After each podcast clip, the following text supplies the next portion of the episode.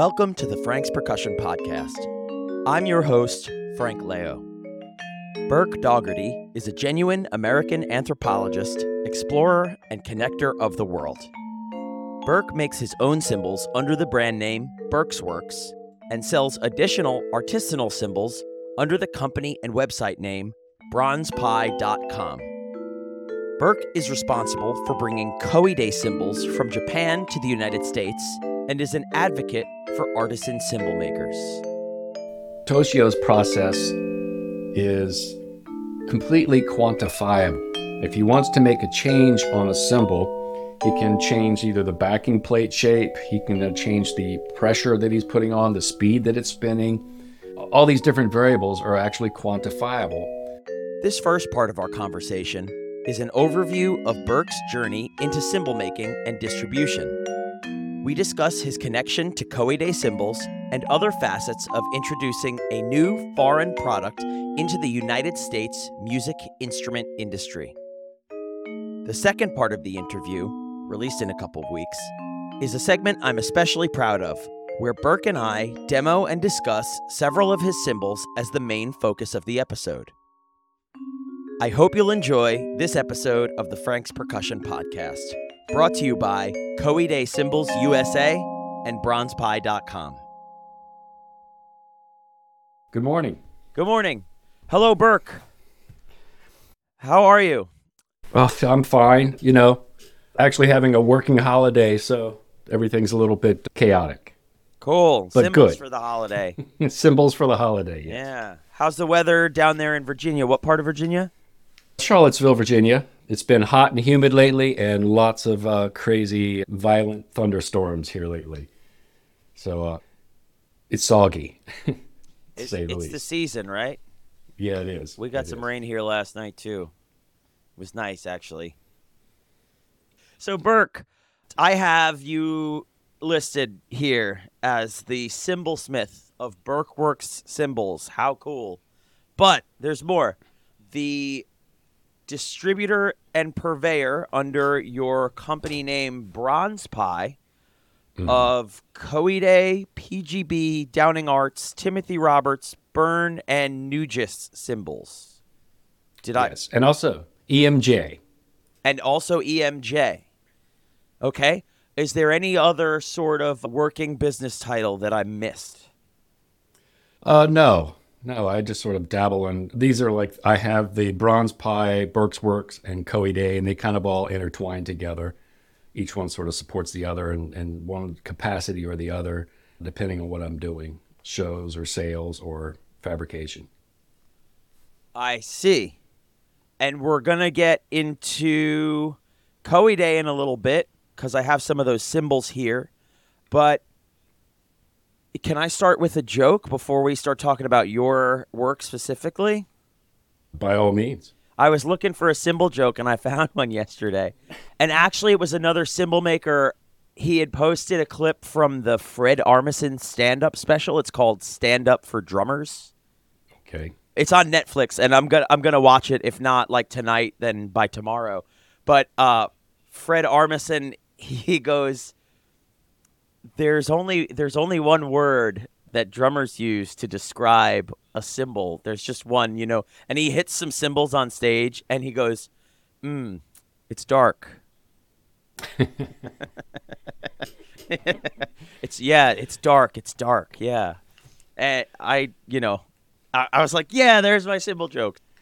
Yeah, we all tend to use the same words and say the same thing with cymbals, even though they're all completely different in their own unique way.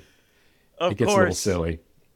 no, it's it's hard for you know like where do you start to learn the differences? I think your drum shop guy here and there, your you know your big company websites might have some of their own marketing vocabulary, but that's why I'm really excited to do this with you because I you know you're as someone who's making cymbals, the whole process is virtually in your hands. And then you and then you're selling cymbals as well, like critical part of the operation. So we'll get to some words, I guess, some some words besides dark in a few. I guess let's start with your cymbal making journey, Burke. Please tell us what got you started crafting your own cymbals, Because that is so awesome to me. I tend to always have this fallacy in thinking that if I want something and I don't have access to it, either by proximity or monetarily, that, oh, I'll just make that. I've always been a maker of things, always had a shop space and tools available. And I, I sort of segued into drumming in general. I'm actually a bassist at heart. How dare you? Played bass for played bass for you know approximately 20 25 years before I switched over to drums. And that came about by I was playing electric bass and in jazz context to some degree and then more in the prog rock quasi fusion genre. And the problem we had locally was there was one definitive jazz drummer locally. Everybody else was more or less rock or country or whatever, pop music of sorts. And the, the problem was twofold. A couple upright bassists moved to town, and uh, there's only about 15 of us that played jazz. So the and they were just better jazz bassists. So the bass gigs sort of dry up, and then the problem came that when one if the drummer that was used for jazz, jazz gigs had a gig, everybody else was out for having the possibility of having a gig on the same night. So I decided to switch over to drums. I already knew the songs, and as a rhythm section person, you know, you know what's coming, you know how it's supposed to sound. And uh, as a bassist, I know what I like out of a drummer. So I just took on the task of being able to do essentially timekeeping, know the song, and I never got into too much into chops or soloing. I you know trade fours or eights or whatever, but just a meat and potatoes sort of swing drummer, which brings me over to cymbals Without having to go in, I lived in Winchester, Virginia at the time, which is about an hour and a half, two hours from DC. Then you had, let's see, eBay, and I'm, this is in reference to where you could purchase a jazz cymbal. So and this also, at the same time, a big shout out to Chad Anderson and Cymbalholics. That website was really pivotal in the whole process of getting into cymbal making, just cymbals in general. So, reading about making cymbals, realizing that you don't have to have a lot of tooling to get started, the desire to find a perfect jazz cymbal, all of that combined into my uh, desire to start making cymbals. And I just became intrigued with the whole process. It seems so elusive when you would read comments that were left by Mike Skiba and Craig Lauritsen and Matt Nolan, and many others, uh, that first generation of independent cymbalsmiths. And then also hearing about Roberto Spizzichino, all of that combined together to just drive me crazy and trying to find a jazz cymbal. Then going through the process of purchasing off of eBay, which was maddening. I detested the whole uh, auction bidding thing because it would just consume too much too much uh, mental energy to keep up with that and i didn't like the feeling of competitive buying so i would buy a couple cymbals off of uh, ebay say direct from like an ebay store. And i purchased uh, a couple matt Batas cymbals who was another one of the first generation uh, of cymbal smiths. And they were wonderful cymbals and one thing led to another. So it was flea markets and yard sales, buying used cymbals, trying to modify uh, those, buying stainless steel and going through the process of learning how to shape. And then, I don't know, two or three years down the road from my starting point, then I got my first blank. And, and that was the beginning of that. And I, and it, and I, I was doing this slowly. It wasn't like I was going crazy with hammering. And, you know, you factor in some, a move, change of career, cymbal making was put on hold for a while. Then meeting Koide rekindled all of that. So, and now I'm up to my knees in it. Between the the on uh, the online store was sort of an idea that I had to consolidate a bunch of independent smiths on one website for people who are interested in independent smiths products and allow them to, you know, compare, contrast, shop in one location. And tied that in with the Koide cymbals distribution, it all just sort of intertwines together.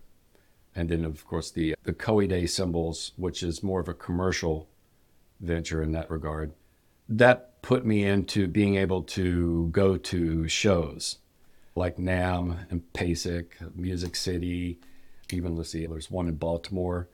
So it just it just kind of gave me physical proximity to customers that were shopping for cymbals as well as online sales. And online sales for me are actually rather slow. I don't promote or push that hard with it. People who are usually interested, some they find me one way or another, and then we just go through a process of talking back and forth about what they're looking for and seeing if I have something in my inventory that matches. And that usually kicks off about a week of correspondence before a sale is made. And I usually try to make that process stretch out so that it's not an impulse buy because of the pitfalls of buying something that you're not playing yourself. It's Of always course. difficult. like uh, similar to sort of how we were looking at some cymbals together. We'll get into that in a little bit. When you say that the Koide, having some Koide pieces in your catalog got you into some drum shows, elaborate on that. Okay, well, Koide was not available in the US at all. You could possibly buy something off online and have it shipped over, or if you happen to be in Japan and go into a drum shop, you would run across Koide cymbals. My connection to Koide cymbals was just luck. It so happened that my wife, who is Japanese, is from Osaka. Koide cymbals is located in Osaka, and it's only like four blocks away from her family home. Now, I did not know about Koide when I first went to Japan. The region or the area that she lives in is sort of a mixed mixed use district where you would have family businesses on the first floor and then the family home is on the second floor. Small production businesses, you'll see somebody that has one lathe and they're machining something, and then the next place is a I don't know, they're making tatami mats, and then the next place is a kimchi store. It's just this vast hodgepodge of businesses and um, families uh, doing their thing. So, trying to make this uh, short, I was in Tokyo. We were out bar hopping one night. The music stores were open till like 2 or 3 a.m. Uh, in the bar district, and they'll have really fine instruments in there, are a lot of vintage stuff. Is that Uh, so still I went- Burke? I'm sorry to interrupt. They- They're Mhm. open till two or three a.m. That sounds Yeah. That's uncommon to me here. Wh- Well, because you might need an instrument last minute in Japan. No, because you might be a little intoxicated and always wanted to have that, you know, 1963 Fender Stratocaster, and there it is. Or That's really the- you know cymbal. That's the logic That's behind it. That's my take on it because Oh, okay. nobody needs a, an instrument at 2 a.m. that badly, especially an extremely expensive one. So I think that's what's going on there.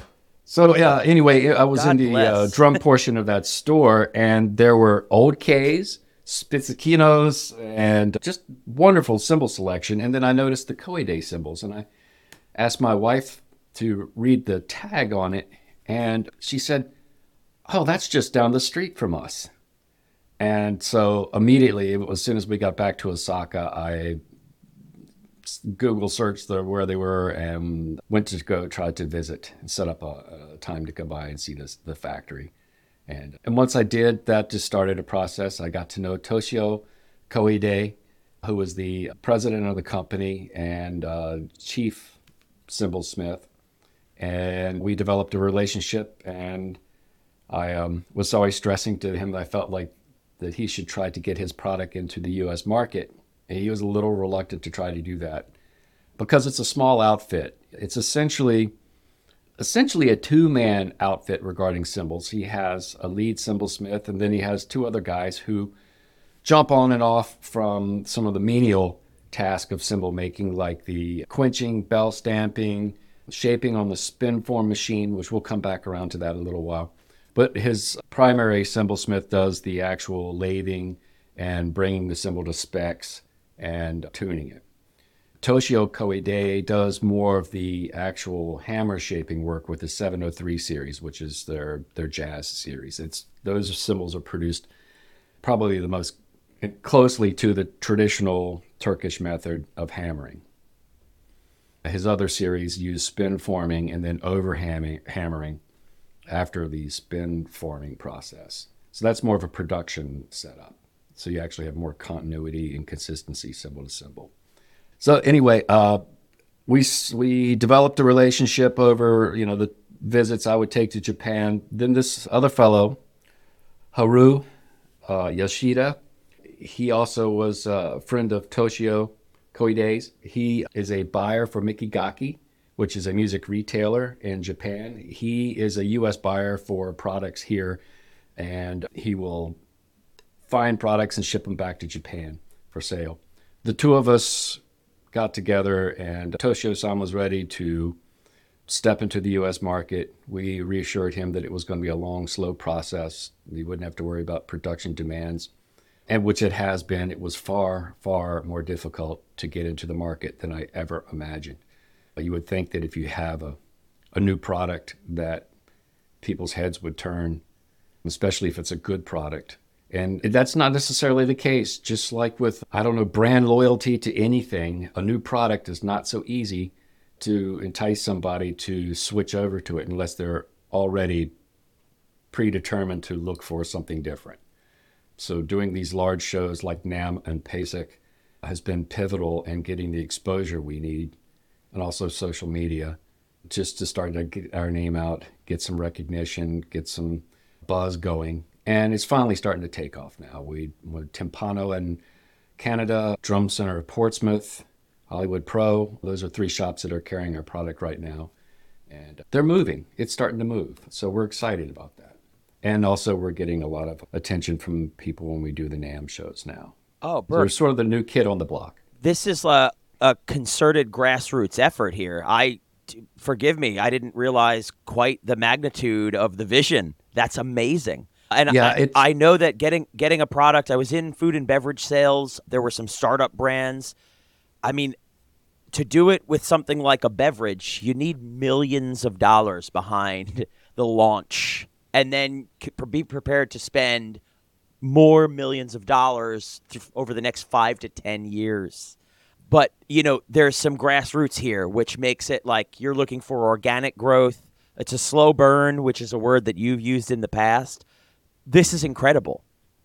It's 100% grassroots. The I, if I any earnings I get from Koide are strictly off of commission basis. You know, we get a small per diem when we do a show, which just kind of covers our basic expenses. I really haven't paid myself at all for the work done with Koide cymbals uh, in the USA. And that's by decision, by choice. Those funds kind of sit there. We use them now for studio time or photo shoots, things like that. I just love the product.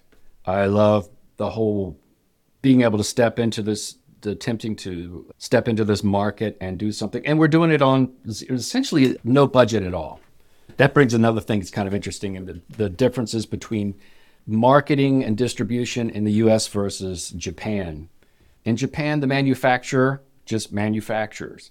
and then the distributor does the marketing and distribution and sales and handles all of that uh, in the US, the manufacturer uh, is involved in all of that the branding, the marketing, distribution deals, all of that. So it was a little bit of a, it was a little frustrating at first to, to you know, ask for a, a marketing budget of some kind. And the disconnect we had, he wasn't, he meaning Toshio san, wasn't, wasn't on his radar that the manufacturer would have to be involved in that. So learning learning about cultural differences in business has been another learning curve, and we finally have smoothed a lot of these things out, and we're uh, actually now getting some mobility and traction.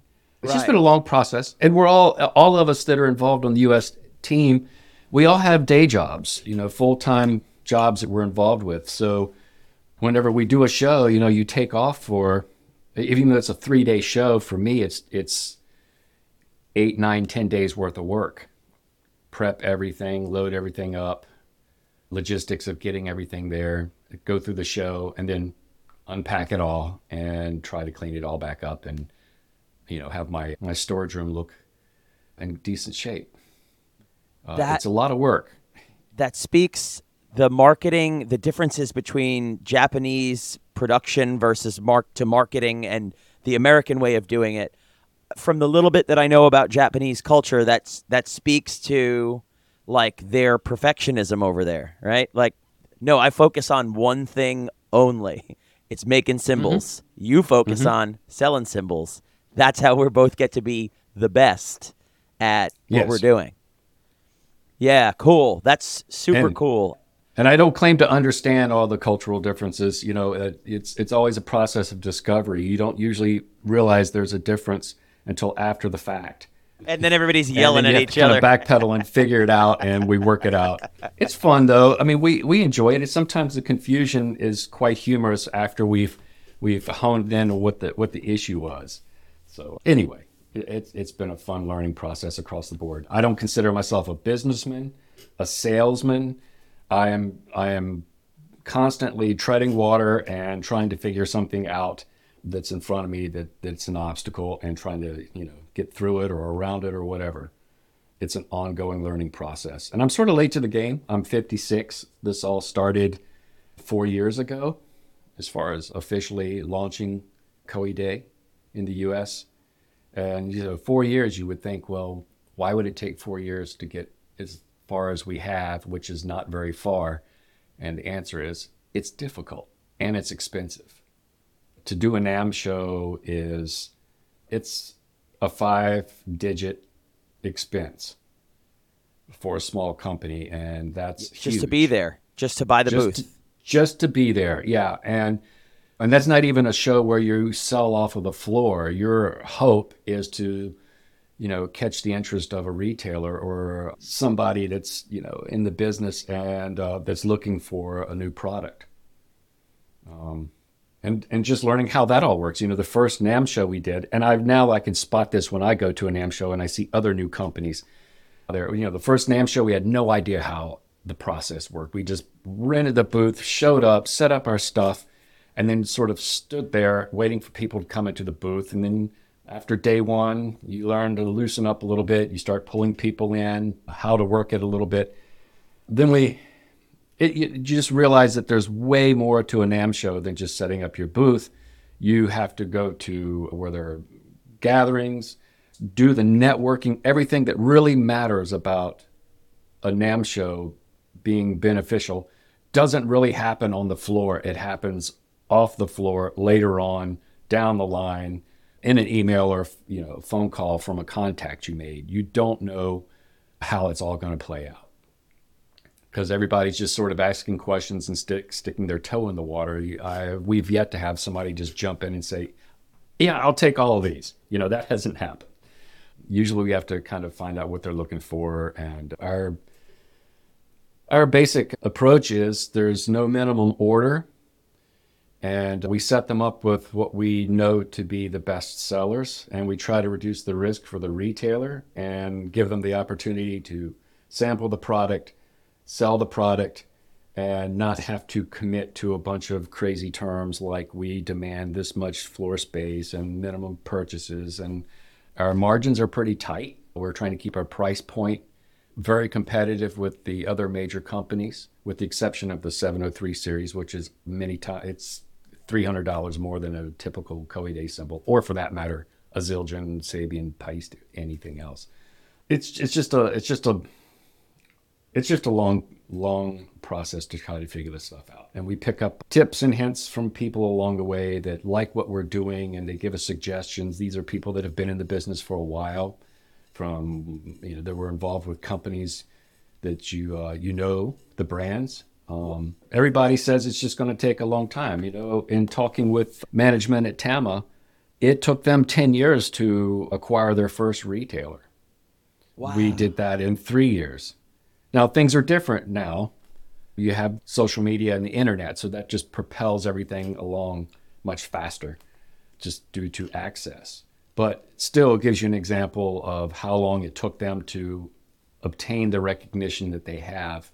It just took a decade. So we we're we're experiencing the same uh, growth curve. It's slow, but we finally now have some traction and things are starting to happen, and we're just tickled to death. Yeah, that's so exciting, right?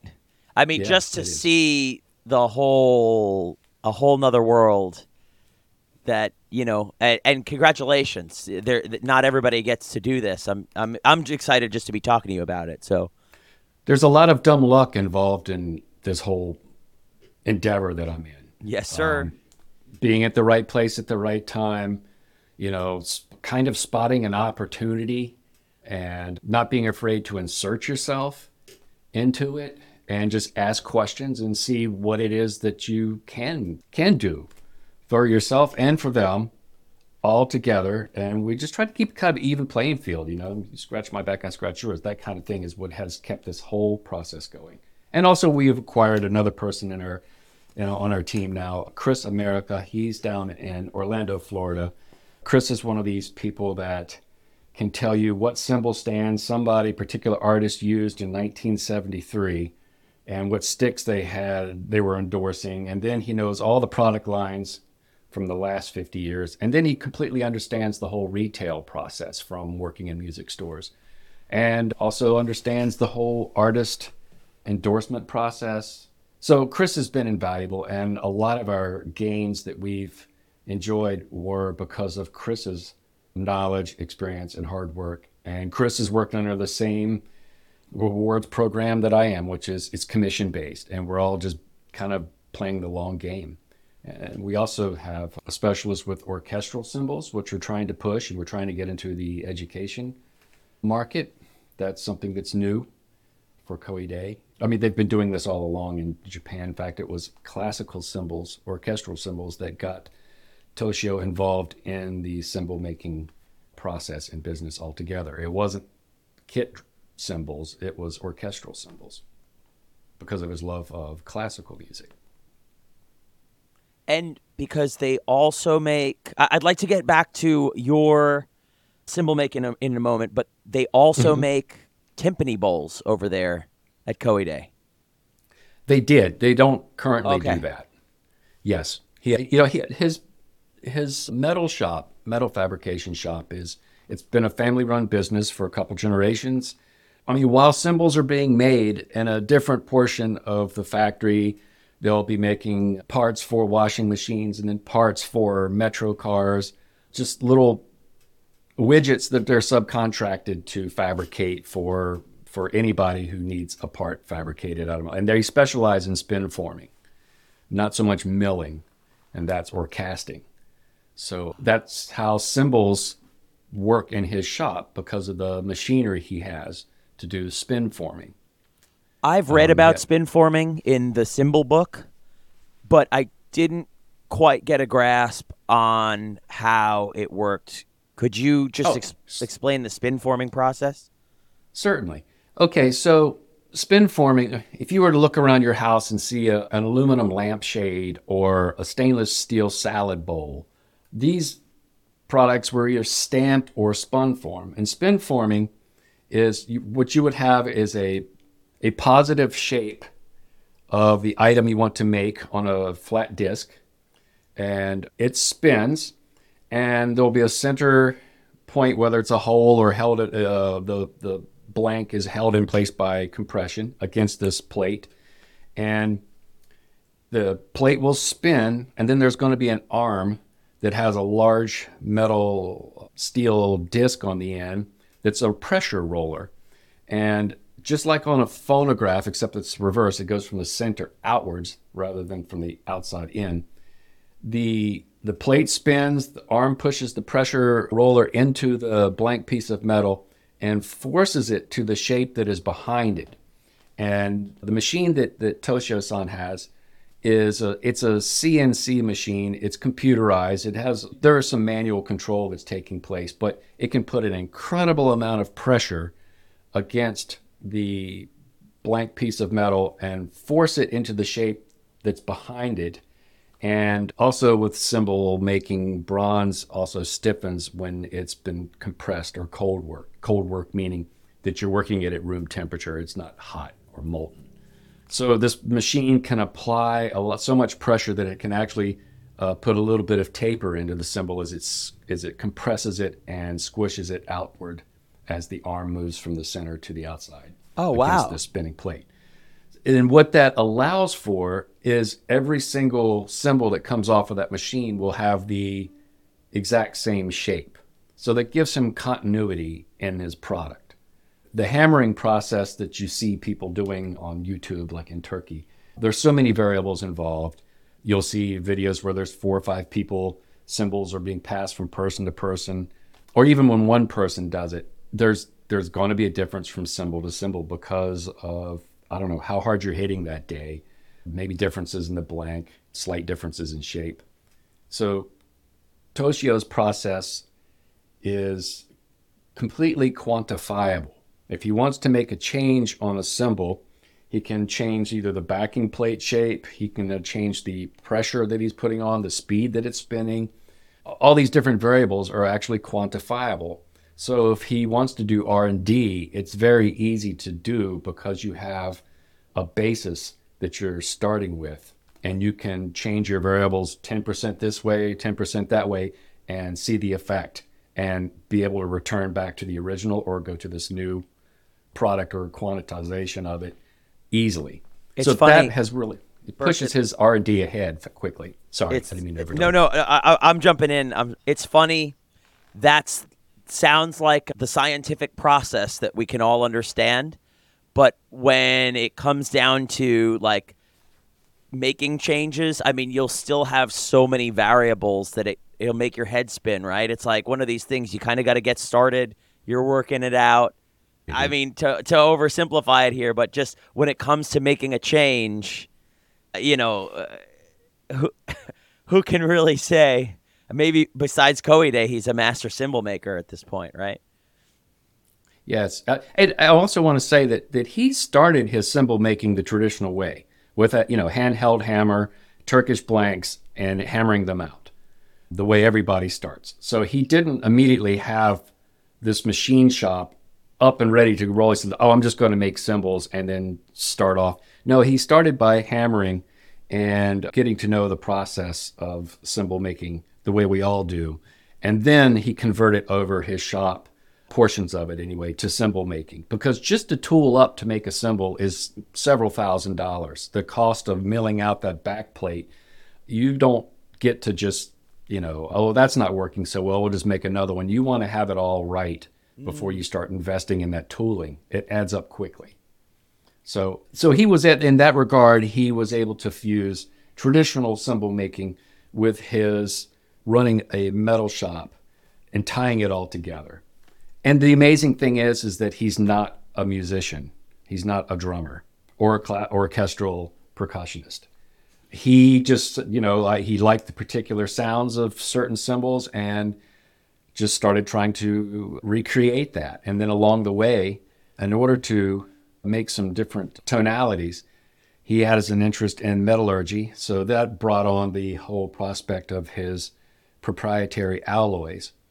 And the the alloys make such a huge difference in, in the tonality of the cymbals. They bring on qualities that typical that are not typical to your normal B20 alloy that's used in most cymbals. We I'm going to ask you more about the alloys in the listening segment. I wanted to get back to you making cymbals, but while we're on Koide, you said earlier he is not a foundry, right? Correct. Okay, so how is he experimenting with these alloys to the extent that you just described? Like he's he's, he's ordering them from somewhere. He's got he's friends with a foundry. Just what's that process in- like? Okay, there's Osaka Copper Works. It's a foundry in Japan that specifically works with copper based alloys. And a lot of the products that they produce are for research, electronics, anything anybody needs in an industrial commercial context for specialty copper alloys. So, as an example, the Hadron Collider, this foundry made all the copper components for that because they had to meet really high standards, specific alloys, and they had it's almost as much laboratory as foundry. When I went to visit that foundry, I was prepared to go into a a dirty, smoky facility, and it wasn't. It was we could have eaten lunch off the floor. In the Did you say. Hadron Collider? Yes. probably what is a hadron collider for? I, I, you know, the large, I think like CERN, whatever it's going on over in, in Europe, the particle collider, the underground. Yeah. That that thing. whatever they. This goes deep.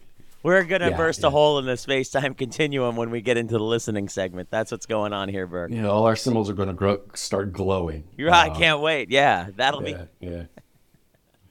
So that so he, through and also he works with uh, universities that uh, have uh, physics departments. They've done a lot of spectral analysis of alloys, metals. There's a type of process that can visually chart a cymbal's vibrations by you know measuring I guess fluctuations in the vibrations and visually chart that out. They've done studies on the effects of hammering on cymbals. So there's it was tied in with the university, with the Osaka foundry, Copper Works foundry. All this came together to bring about the alloys that he's able to use for his cymbal company. by special order because he's crafting these, listening to them, and made and then making adjustments to the alloys. Mm-hmm. Well, or just wanted to have. Okay, we go- going back to the quantifying his manufacturing process. If you have a cymbal of a particular shape and weight, and it's it's, I, I don't like to use the word tension, but it's stiffness, the Right. a certain way, and you want to really change its sonic characteristics drastically in a different direction. You can change the alloy rather than change the shape or the weight. And then it opens up a door to a whole new sonic palette and still maintains certain variables that you know work. So, and this is a little bit of conjecture on my part, but I know that Toshio San's approach is methodical. He tries to maintain control over variables and be able to say definitively doing this created this change. And he can point to why. There's not a lot of guesswork involved with it. Stepping into the world of, of alloys i mean people have been using different alloys for cymbals all along. He's not the only one to have a high tin content in his cymbals. He's added other metals to bring about different sonic characteristics and some of the metals also contribute to the manufacturing process so you up the tin content, but you add another metal to help with malleability in the manufacturing process. And any change that you do to a blank is going to have an effect on the, the sonic qualities of the cymbal as well. So there's a lot of experiment experimentation and a lot of prototypes are made, and he just keeps you know expanding off of what knowledge he has gained and gives him an idea of which direction to go for his next venture. So we have a couple new series that are coming out, and ironically, they're they're made out of B20, his particular B20. So they're not. He changed uh, the hammering and shape aspects as opposed to the alloy to create these new series. So there are many different ways to change the sound of a cymbal. It doesn't have to be as involved as creating new alloys. I'm just filled with so much wonder because this is happening on the other side of the world in a different culture like we spoke about before but you know what it doesn't it doesn't even matter. Like there's somebody so focused on making something better you know?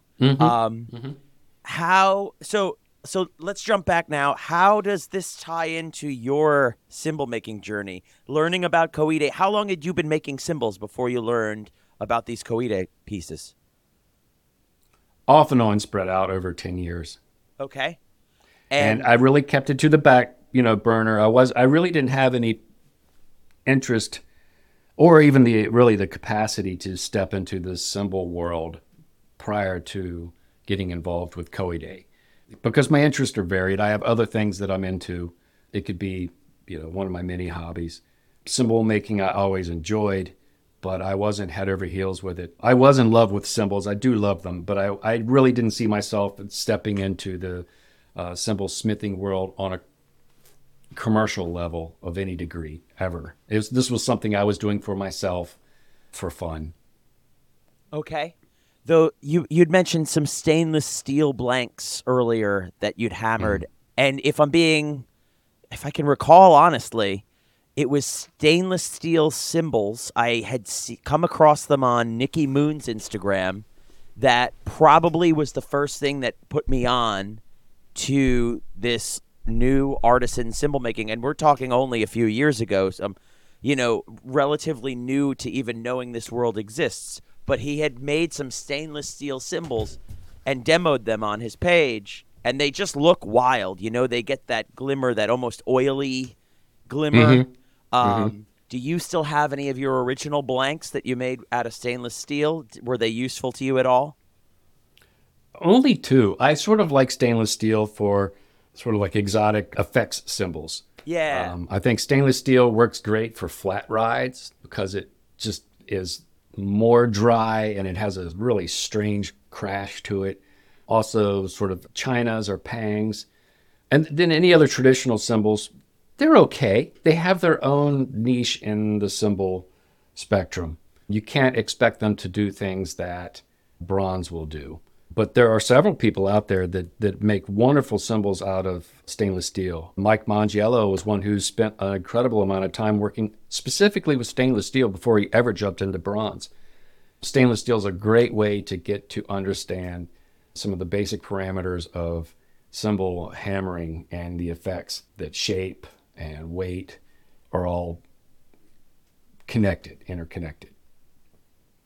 And it also is a cost effective way to do it.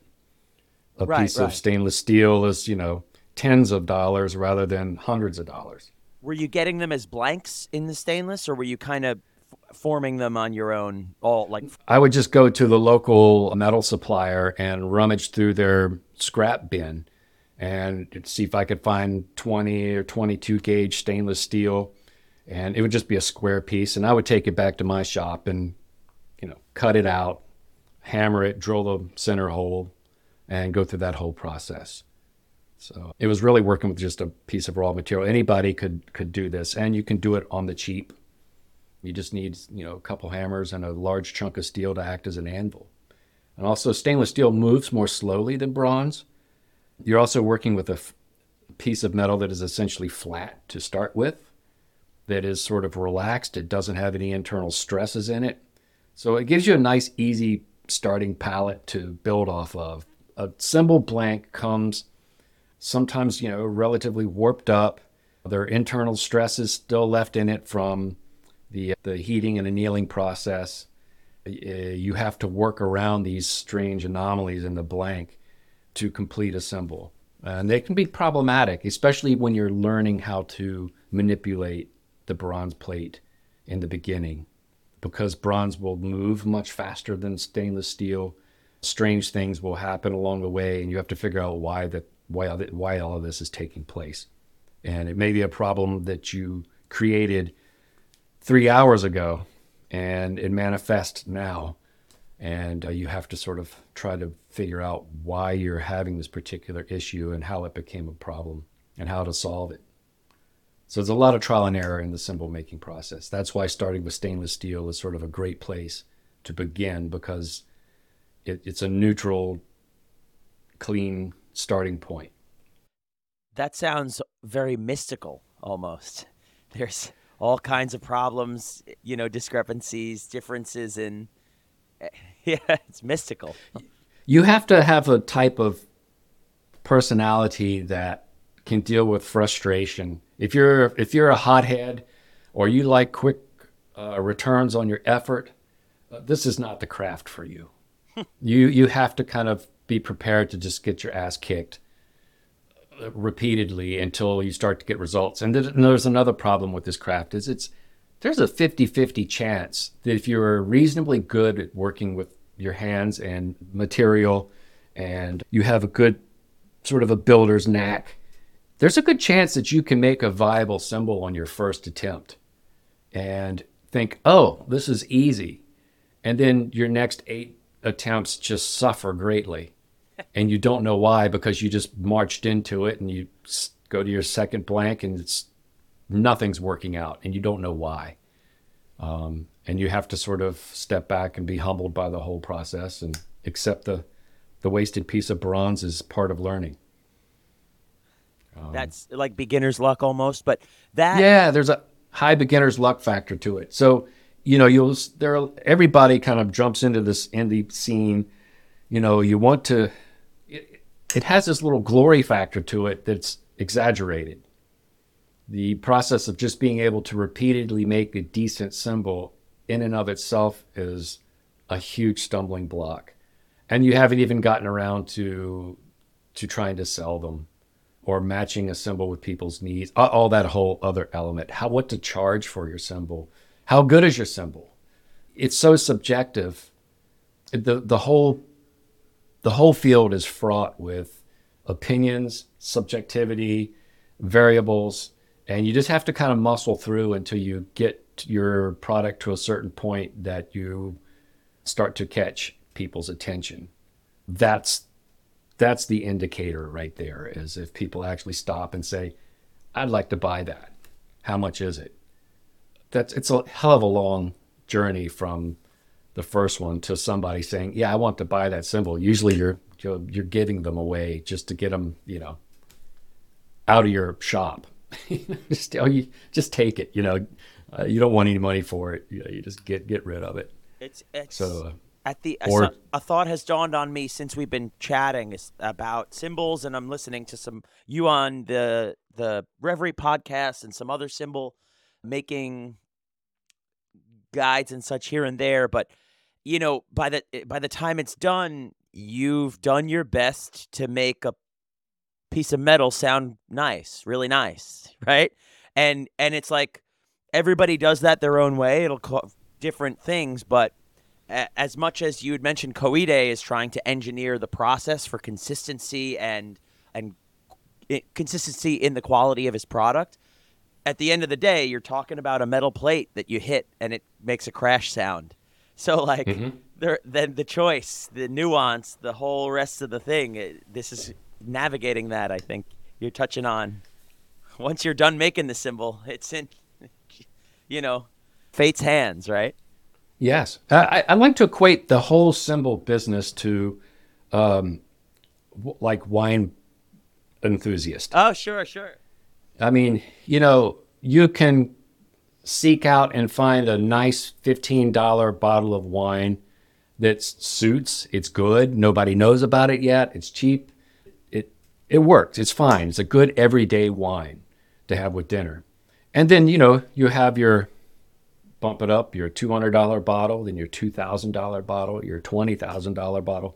It's, it just keeps climbing. And then you bring in all these other factors, such as who made it, where it was made, scarcity, special years. All of these little things combine to match the market value. And there is a point, a tipping point where it becomes absurd for what it is Yeah. And go, now, so you get to your point of it's just a metal plate that makes a noise. And ultimately, that's true. But somehow or another, that piece of metal has to inspire you to play it, do anything oh, with it. And speak to me. It and, and there is such a thing me. as, yeah, there are bad cymbals. there's bad wine, you know, it's all there. But those same factors that drive the price of certain wines and to whom it appeals to and why, it's wide open. Same thing with cymbals. You know, an old K or a Spizzichino or an art cymbal compared to all the rest of the cymbals. You know, it's hard to justify if you've been, even if you really know what a great cymbal should sound and feel like. If you're not gigging regularly, constantly, and can rationalize spending two grand on one cymbal, it's a t- it's a difficult case. I'd argue that if you bought a good K or a good Spizzichino at two thousand dollars for a twenty inch or more, it's actually the safest investment you can make. It's the only cymbal that's gone to when you go to sell it, if when you're eventually done with it all, that you're going to get your money back or possibly more. Unless just like with the stock market, you found a sleeper and you bought in early while they were cheap and then they happen to become sought after, but you can't bank on that. So it comes back to how rational is it to make this purchase. We'll come around to cymbal pricing in a little bit. Yeah, I have it. I have it written down. Yeah, I do want to. I do want to kind of take it back for a minute though, because okay, if I think it would be great if you have an example, maybe you don't. So you had been making cymbals for some years. You find Koide, your world explodes. Your your your mind is blown, right? Mhm. Um, do you have any particular ex- examples you can point to where your own cymbal making process changed after meeting and seeing this this Japanese cymbal production? Did did you Um, make any changes in the way you were doing it, or did you notice that your cymbals got better? It sounds it seems like they would. They might, yes. You know, you pick up little bits and pieces of information and ideas all along the way with all the people you bump into in this this whole cymbal uh, universe here. So And and there were without things asking I you for secrets, Burke, I am asking you for secrets. No, whatever you're comfortable sharing. no, I you know actually I will share just about any uh, information with somebody if they ask the right question. The, it, I'm a little bit of a kind of if it was good enough for me, it's good enough for you kind of attitude, which is I will help anybody get through the first, you know, like cymbal making 101, 102. And then after that point, it's pointless to dive in unless they're coming to you asking specific questions because the deeper you get into it, the worse it gets, you know, sort of thing. So it's best to just kind of get somebody up and running and then let them go through the trial and error phase, which is where they actually learn the craft.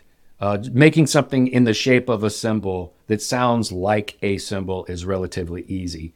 To actually make it sound like a really good cymbal is is next level, and then the true level beyond that is being able to repeat the outcome, not necessarily sonically the same, but of the same quality. And each one of those layers or levels of growth, it's that's up to the person that's that's chasing it because as with listening to a cymbal, trying to teach how to make a cymbal, unless we're sitting across from each other and you're seeing the effects of whatever manipulation's going on. And most of my helping other people is online and it's verbal. Uh, it's damn near impossible because we, you know, you need to touch, feel, flex, hit all these things because of the, the bronze is a material item and you need to have your hands on it. And, you know, there's a way that I like to use in trade shows to test a cymbal, and it's strictly just through feeling it, putting it on my fingertip and hitting it. And in the middle of, you know, 5,000 people and, you know, 500 drum sets going off at oh, a NAMM Oh, it's show impossible. it's impossible, but I can sort of get my ear close to it, hear a little bit of information, but through how it feels through my finger tells me instantly a lot about that cymbal. Okay. You can feel the the vibrations or the, the, the vibrations you don't want to feel is the way I look at it. And that just comes from putting a cymbal on my finger, constantly testing cymbals, and then noticing that certain certain vibrations will can be felt with your finger that correspond to things you don't want to hear or feel in a cymbal. And that just comes from from doing it. You know, anybody would pick this up if you did that enough. And also, Okay. while I'm testing or hammering a cymbal, I have earplugs in that I don't remove them until I get towards the last 10% of working where I'm not really making any noise. I'm tapping rather than striking. And I can rely on my finger and what little bit of noise I can hear through my earplugs to tell me about if the stresses are starting to, to, to stiffen up in the correct way that I want them to. It's just like when you're driving your car and you look down and you feel something bump across the road, it makes you look up. you know, it's a, it's sort of the same thing. You know, you're using other other sensory input to determine what's happening around you rather than your eyes or your, strictly your ears. you know. That's a great analogy. Yeah. Is that so? Is there is that something you can point to? You brought back from your new knowledge of Koide cymbals making. Was there a change? No. With with Koide, you know, his method of making cymbals, just due to the tooling and the machinery he has and the, the spin forming, that we don't have much of a correlation in our process of making symbols. Now he does use a power hammer, and I've had the good fortune to work in his shop several times when I'm visiting Japan and to use the power hammer. One thing I learned about that was using a power hammer in no way is a detriment to the cymbal making process. It's I one day hope to to have a power hammer. I have plans I've made up for one that I hope to make for myself. It's a very simple, rudimentary, you know, device. Just to eliminate the wear and tear of hammering metal on metal. It's a high impact activity and it's not good for your hands. It has in many ways sort of killed my my right hand drumming technique, or especially when I'm hammering, I can't play drums, mm. which is sort of a weird situation to be in. You've got a cymbal you want to demo, and I really can't do a good demo. So I'll have to maybe when another drummer comes through say, hey man, can you, you know, I want to shoot a video of the cymbal. Will you demo it for me? I have a buddy in Richmond, Kofi Shepsu, a jazz drummer, local guy, and excellent drummer. And when he stops by the visit, I usually will try to see if I can get a couple cymbal demos out via him because he's a master player and I'm I'm not. So, but any I don't know. I, I spun off there. So in terms of what I picked up from Toshio's shop, yeah, that just that point right there of being able to use a much like a, a power hammer, which is I'm disconnected from it. I'm not feeling the impact in my hand. I can change the parameters on this hammer, like as to how hard it hits, what type of head, what type of anvil is on the machine. So you might have to be a little more methodical in your planning out uh, the process of making the cymbal, but in no way or uh, will it be detrimental to the process of the end product the quality of the end product. You would learn to use it just as you would the hammer in your hand once you developed a feel for it. Um, and a lot of your cymbal shops now use power hammers, and a lot of the current independent guys have power hammers. And so when we say hand hammered, technically it should be that there's a hammer in your hand and you're hammering. But I've cut some slack in that terminology with the folks that are using power hammers, it's still being controlled by a person. You've just removed a lot of the physical labor involved in the process, but you still have to know how to hammer a cymbal to have that pan out in the way the direction that you want it to go. So you might hear us with Koide and other makers too will use the term hand hammered, and there's a power hammer in the back of you know the shop somewhere. For a while there, there was a lot of you know I would read about people complaining about the use of hand hammered, but I, some of that's gone away, and I think that the the consumer now is understanding that one man hammering all the time is just not a good thing. right. You well, know, it really isn't. Well, to return uh, to what I said before, you come out with a plate that you hit it you like the way it sounds, you're getting somewhere. If you don't, mm-hmm. you get somewhere else. So and and right like a hand hammer, a true hand hammer as you described versus a machine hammer will produce a slightly different product, but it doesn't mean one is uh, superior to the other. Oh, not at all. Yeah. Okay. No, lovely. I, I, and and I'm all for you know technology making things better. I mean, this is a, a clear instance where you can't if you, if it's something you can't do forever because you're swinging a hammer and you've got the carpal tunnel up your arm. You know, more power. I mean, your favorite quarterback has a shelf life. More power. Uh, that's what I say. Yeah, and the same thing goes with your cymbal smith. So you know, pulling out the whatever tools you can to prolong your potential career or enjoyment is I'm all for that. Okay. Okay, okay. And but as far as other stuff, how you know, like Alexei Nowicek in Austria, I talk with him quite a bit. He is he is definitely in the old K camp of cymbal smiths. Really knows his stuff regarding old Ks and what they're supposed to sound like and feel like. I it, it's sort of uh, my personal. He probably hasn't complimented me on a cymbal I've made ever. We're in totally different camps but he also, and he's, I would, you know, I, I consider him well ahead of me in this whole craft. He's very focused in a particular niche, and I can respect that.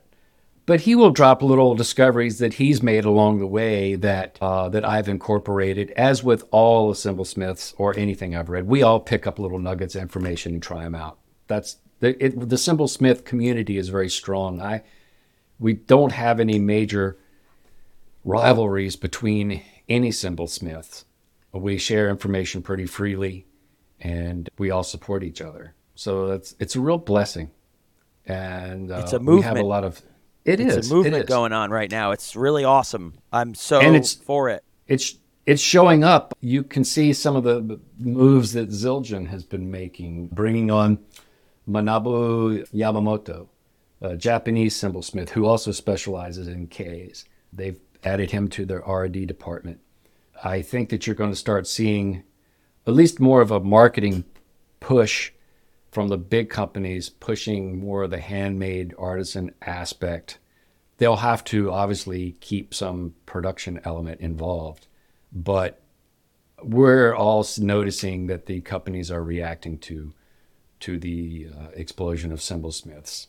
And the irony is, is that they've been doing it the same way we're all doing it in Turkey for the longest time. The difference is, is that Turkey or Turkish cymbal makers are in the unfortunate position of having all the companies located in one particular region. They're all competing uh, for the same market share, and um, they have the ability to undercut, uh, say, a factory in the United States or Europe because you don't have to meet the same labor laws, environmental laws, regulations, all of these factors that the rest of us have to deal with in, in terms of large production.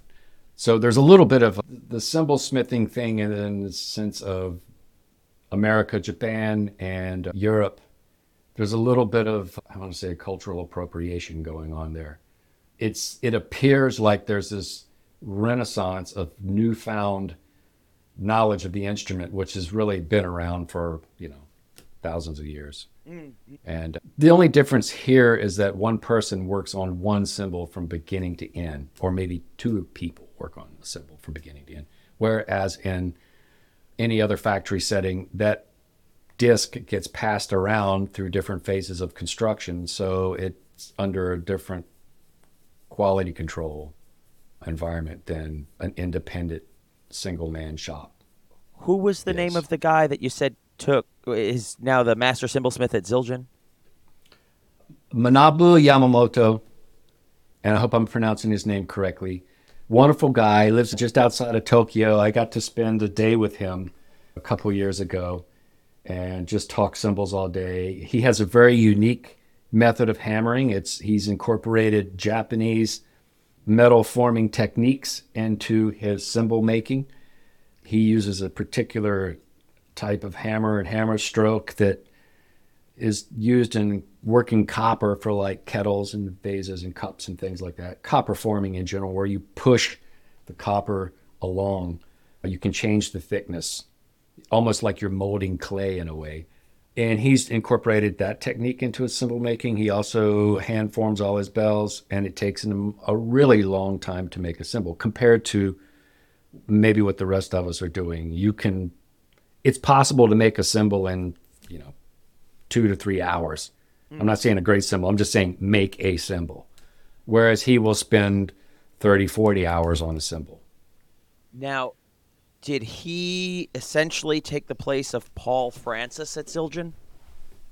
That I don't know. And I don't think so. I think his degree of knowledge is very niche oriented. And this is just speculation on my part. His techniques for hammering would not be able to, excuse the dinging, his technique for hammering and making cymbals might not apply to a production setting, even though there may be some knowledge or aspects of his production method that could be incorporated.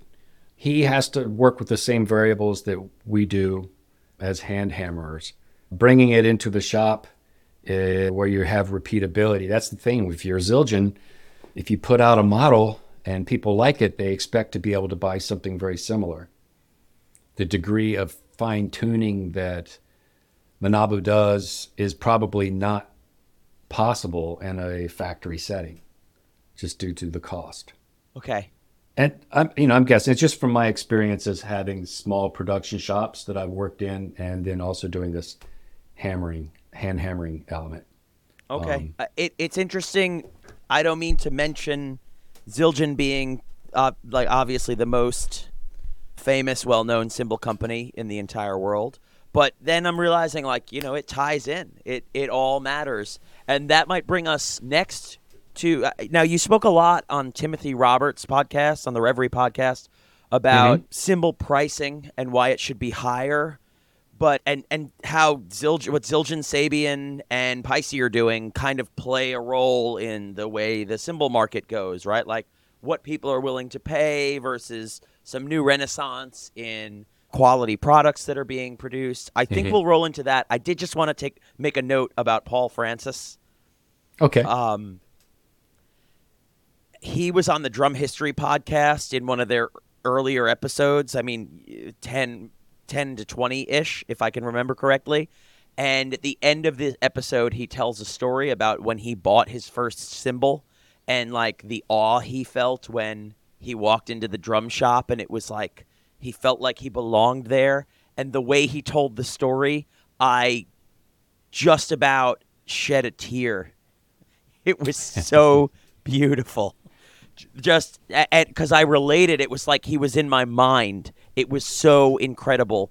And then he comes up short because he, the the drum shop guy sells him a stand. He he needs to he needs a cymbal stand. He's buying a cymbal, but he didn't realize he needed a stand. So the drum shop guy hooks him up, and it was just touching in my heart. So it's all well, that's we. You know that that's with everything, isn't it? You know that you're passionate about. You you uh you want it well before you can afford it, and then the day comes you're almost there, and then you have just one more stumbling block before you can acquire it.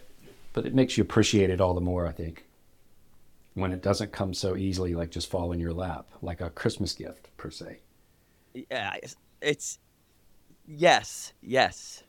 So I want to kind of roll us into how selling cymbals works for you, because we have a few cymbals here, and I think this is where we're gonna kind of cut to the next, like part two of our Okay. of our episode here. So, um, for those listening, goodbye for now. And for those continuing to listen, thanks. Thanks for listening to this episode of the Frank's Percussion Podcast, brought to you by bronzepie.com and Koide Cymbals USA. You can connect with Burke through bronzepie.com or on Instagram at bronzepie cymbals. Reach me at Frank's Percussion on Instagram if you have any ideas or want to be on the show. I love you.